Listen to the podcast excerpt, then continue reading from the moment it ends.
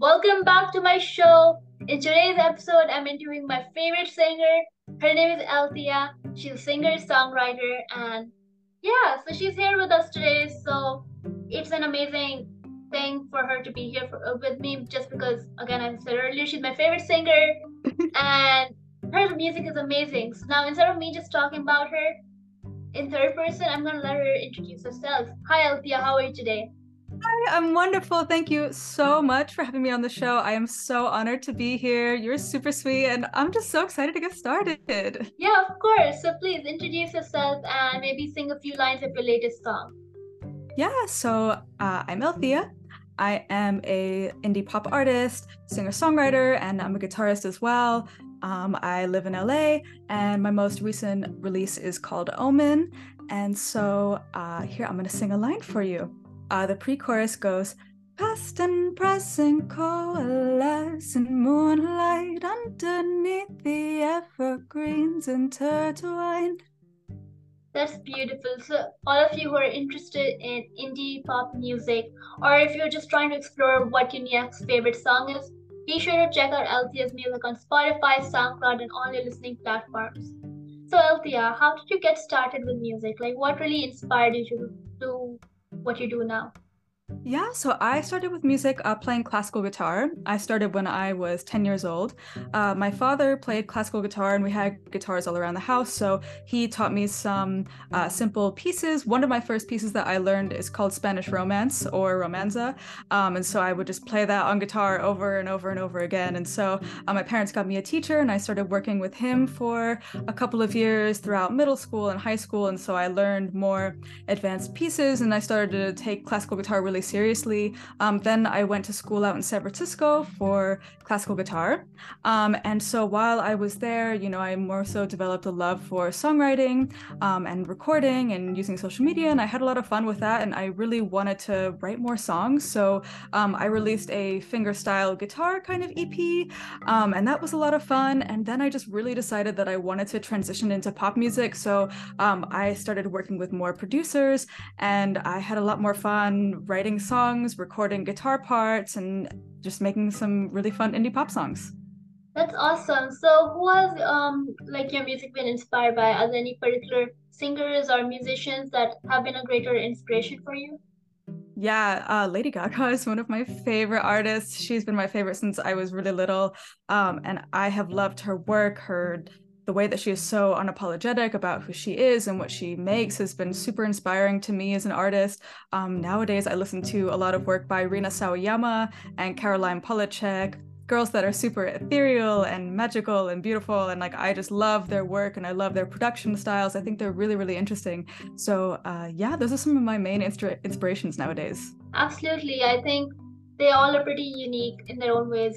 I know Lady Gaga um, has recently become famous for her meat dress, which she wore at the V M As, I believe. Yeah, she did. That was, I think, V M As two thousand nine. I remember. It was crazy. But yeah, she... Um, yeah, she has just... some pretty innovative dress ideas. They're pretty cool. Like, um, she's always doing something different with her looks. And it's just nice to see that she's not, like as you said, she's on a... Like, she doesn't... say sorry for what who she is or what she wants to be. She's mm-hmm. like like kind of straightforward and be like, this is who I am, I'm owning up to it, which is pretty good. Like, it's a great yeah. quality to have in a person, because it shows that you are not afraid of anything and that you can be who you are without having someone tell you to act a certain way. Absolutely. And, you know, I think that I'm also really inspired by the whole creation of the show that she's done, her philosophy behind her work, as well as like her dedication to fashion and making all of these pieces that went along with the music. I just thought like all of the visuals were super inspiring as well. And that's something that I like to bring along in my music. So, yeah. Absolutely. Yeah. So those of you have, who may not have um, heard of Elthia before or her music, the, um, her first song called, um, please remind me of the name. Yeah, it's called I Love You But You Make Me Cry. Exactly. So that song is beautiful. You should check that out as well.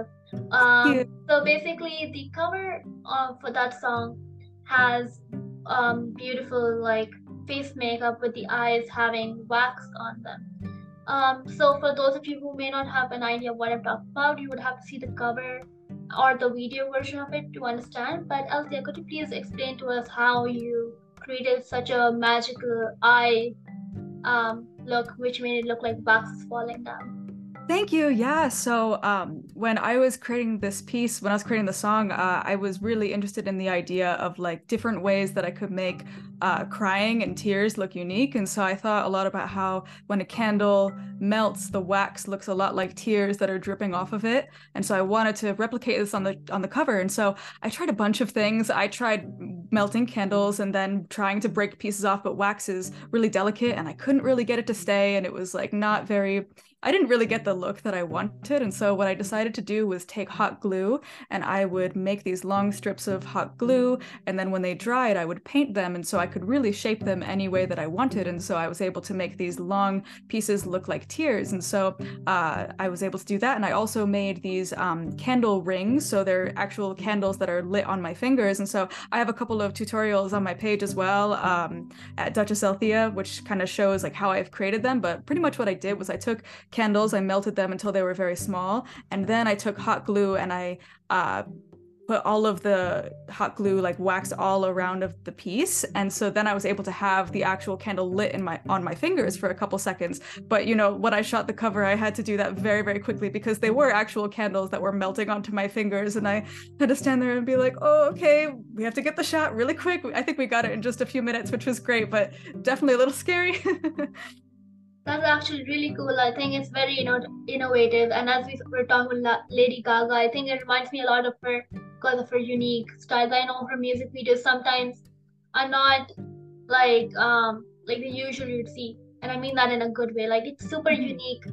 Like normally, like singers probably would just like do it in their if they're doing it in like a bedroom, and if it's just starting out, they're doing it in a bedroom and put some beautiful lightings in. Whereas some other people hire like a whole production team or have one already because it's signed to a label and do it that way. But again, I think the music video is kind of what makes people listen to it, especially if they're watching watching the song instead of actually listening to it. Mm-hmm. You know what I mean? So I think visuals play a big part. Some people just have audio, which is, I guess it's fine, right? Mm-hmm. But I think the video brings it to life. So I The whole idea of the wax dripping was pretty good. Like it, like the I heard what you just said right now, and it shows like it was feeling like you're actually like showcasing the emotion. And I think the wordplay for the song's title was pretty good as well. Thank you so much. Yeah, that's one thing that I uh, we created this during the initial quarantine in twenty twenty, and so uh, we shot the cover in my in my bedroom. We shot the video in my living room, and so I I was living with a couple of people that were filmmakers, and another person was a makeup artist, and so it was really cool because we were able to actually create this together just in our house in lockdown, which was very very fortunate for me because it was awesome, and it was just a bunch of my friends and I working on a piece that I'm really proud of. That's awesome. So thanks. Coming back um, on to my next question, this is kind of like a fun question for you. What would be the dream venue that you would love to perform to um, in the future? Ooh. Um, I would really love to perform in New York City. I have seen, I've seen a couple of artists play at like Irving Plaza or Madison Square Garden. It's like those places, one of them is much bigger than the other. So, I mean, I would love to one day be able to play at these places and have really intricate, like detailed shows with lots of visuals and fun stuff. And I think that that would be amazing. Definitely. I think Madison Square, I think I've heard of it. Um, I'm not sure but it's a it's familiar big with... venue. Yeah. Yeah. Um, if you've heard of Golden Hour or um, This Is What Heartbreak Feels Like by Jake. Uh huh. Yeah, he performed there. And then there's like um Charlie Puth, Shawn Mendes, yeah. Camila Cabello. Mm-hmm. So I think there's a bunch of singers who performed there, and I think like that's a huge place too. So it's like amazing, and I'm actually surprised. Like I saw like your um. I've been following your music for quite a while, like well since it's been out, and I'm surprised to see that you're actually pretty underrated. I mean, you have so Thank you. such good music, and I think this is like true with other singers too. Like mm-hmm. their music, the ones with the best music, end up having so little followers on YouTube, but have so many on Instagram. So I, I don't really understand how it works. So could you please like maybe give me a gist of how you think the industry works and how you cultivate a fan base? Totally. Well, first of all, thank you so much for following my music for such a long time. Again, it means seriously so much to me. Um, and so, yeah, so one thing that I did with my Instagram is I started making work when I was in school. So what I did was I posted classical guitar videos every week, sometimes up to three times a week. And I was really trying to create a fan base so that one day when I did release music, that there would be a fan base there that I could, um, that I could share my work with. And so that has served me, I think, really well, because I've had a lot of really wonderful people listening to my work, and I'm really grateful for that. I think a lot of times to put yourself on social media can be really daunting, because it's a, it's a lot to be on every platform all the time. Um, and so I think that, like, for me, I've really focused on growing like Instagram and TikTok, but I really would like to continue to learn more about like YouTube and to create my and to create more of a following there, because I really want to continue to share my work. I think that's the most important thing that I can especially recommend for other artists, is really about sharing work. I think a lot of times um, there's a big fear about perfection and about like not showing off work until it's absolutely finished and absolutely perfect. But I think that nowadays, where that might have been more important maybe like five, ten years ago, I think nowadays the most important thing is just to continue to talk to the people that listen to your music. And that's what being on social media is really about. Yeah, I mean, I totally agree. I think like um, just the fact that there's so many media outlets out there, there's um, YouTube, there's TikTok, there's Instagram, Twitter, Facebook. I think Facebook has kind of like become now for the adults, I think. Like, yeah, totally. For more people in the fifties or sixties, or I might be wrong about that, but I think no, you're I, right. Yeah, I think Facebook has started becoming more of the parents' page, I yeah. guess. Yeah. So I think slowly people are gravitating towards Instagram, and if they're a political person or a celebrity or something, they're mm-hmm. on Twitter for like all the drama and stuff.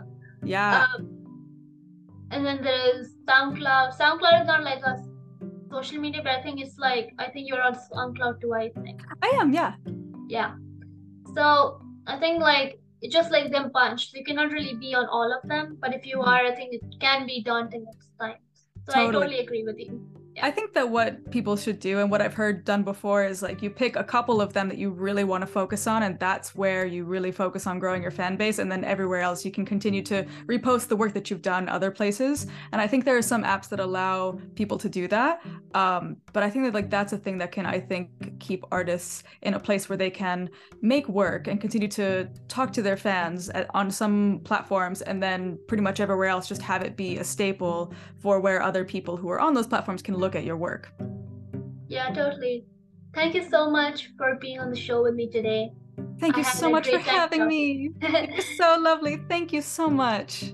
Yeah, thank you so much. I'm like totally speechless, and started as I told you before we started. Um, I'm totally speechless that I'm actually getting to talk with you and learn more about your music. So anyways, everyone out there who are interested in learning more about Elthia's music, I'll be linking her website in the show notes, so be sure to check that out. It has all her, um, if you just search up Elthia's name in your Google search bar, you probably would see all her Spotify page, SoundCloud, Instagram, and all of that. But if you don't, you can just like refer to the website.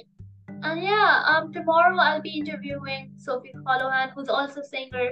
So be sure to tune in for that at five p.m. Pacific. Well, that's when I interview her, so it probably would be out in an hour, so six p.m. Pacific. So be sure to check that out as well.